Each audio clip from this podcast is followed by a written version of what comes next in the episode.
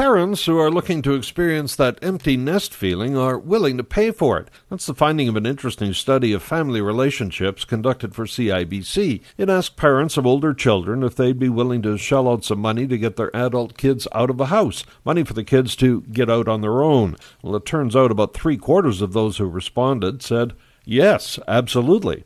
And with 30 now being the new 20, this study puts a whole new meaning on financial management and Freedom 55, but it raises broader questions about our knowledge of gifting. It's tax free in this country, and the bank was trying to bring attention to the fact that giving money to children or family members may be worth considering. All of this ties into topics such as inheritance. Much has been made of that big wealth transfer that will occur when the baby boomers go, but it may skip a generation given life expectancy. So, money to get out on your own or to move out with a partner may be something of a pre inheritance. I'm Paul Martin.